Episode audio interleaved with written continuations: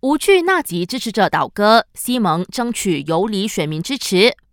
因 SRC 案贪污罪成而从去年八月开始就在监狱服刑的前首相拿督斯里纳吉，早前入禀上诉庭，挑战监狱局禁止他出席国会会议的决定。上诉庭原定今天进行案件管理，但纳吉的代表律师证实，他们已经撤回了上诉。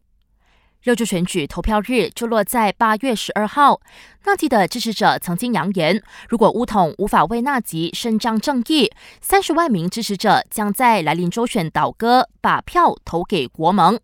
那对于这番警告，共产党署理主席拉菲兹不愿多做回应，只是说应该交由乌统自行处理，而西蒙会透过良好的政策和计划，优先争取中间选民的支持。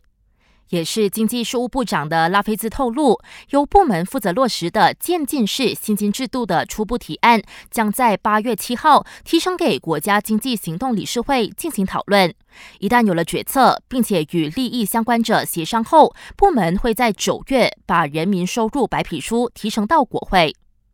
尽管提高人民收入和降低生活成本是团结政府的当务之急，但拉菲兹坦言，内阁至今没有讨论降低润轴五汽油和柴油价格的课题。